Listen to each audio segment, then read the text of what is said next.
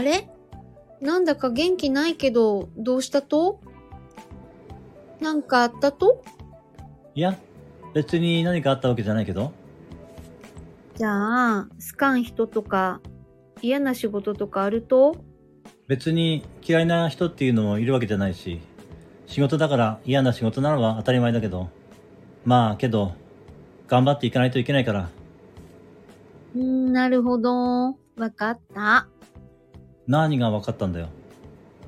なんもかんも、わからないことがわかったとよ。え？どういうこと？だってきっと、私がなんか、気の利いたこと言っても心晴れるわけでもないやん。好かん人は好かんし、嫌なことも変わらんけん。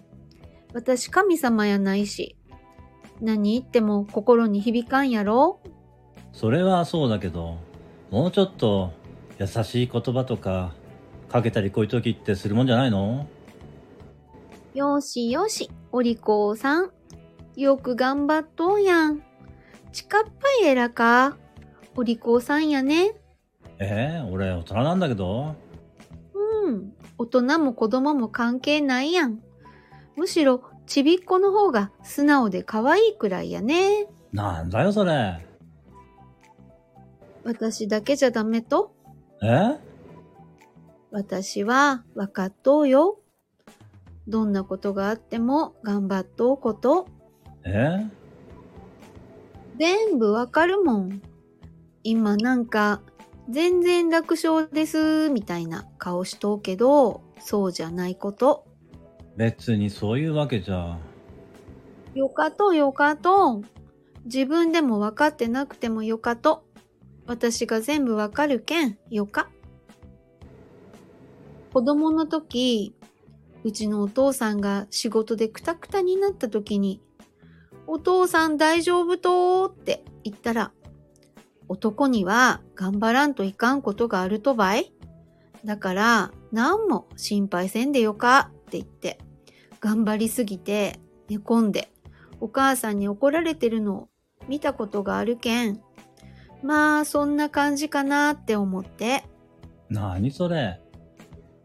とにかく、頑張らないけんけど、逃げられないことが男の人にはいっぱいあるってことなんよ。うちのお父さんの時代からずっとね。だけどね、ん？何？私、何も言わんでもわかるから。すごく頑張ってることはわかってるし、私のためにも頑張ってくれてることもわかってるし。だから、何も心配せんでもよか。別にそんなに心配してないけど。うーん、相当。それならそれでよか。とにかく、私だけは味方やけん。どんな状況に陥っても、私だけは変わらんけん。いいやん。え？とにかく、元気だし、大丈夫大丈夫。なんやかんや言っても、私がおればいいやん。え？あの、俺、全然何も言ってないんだけど。うん、それならよかよか。そしたらいつもみたいに元気。はよ出して。自分のこと以上に心配になるけん。いつも心配しようちゃけんね。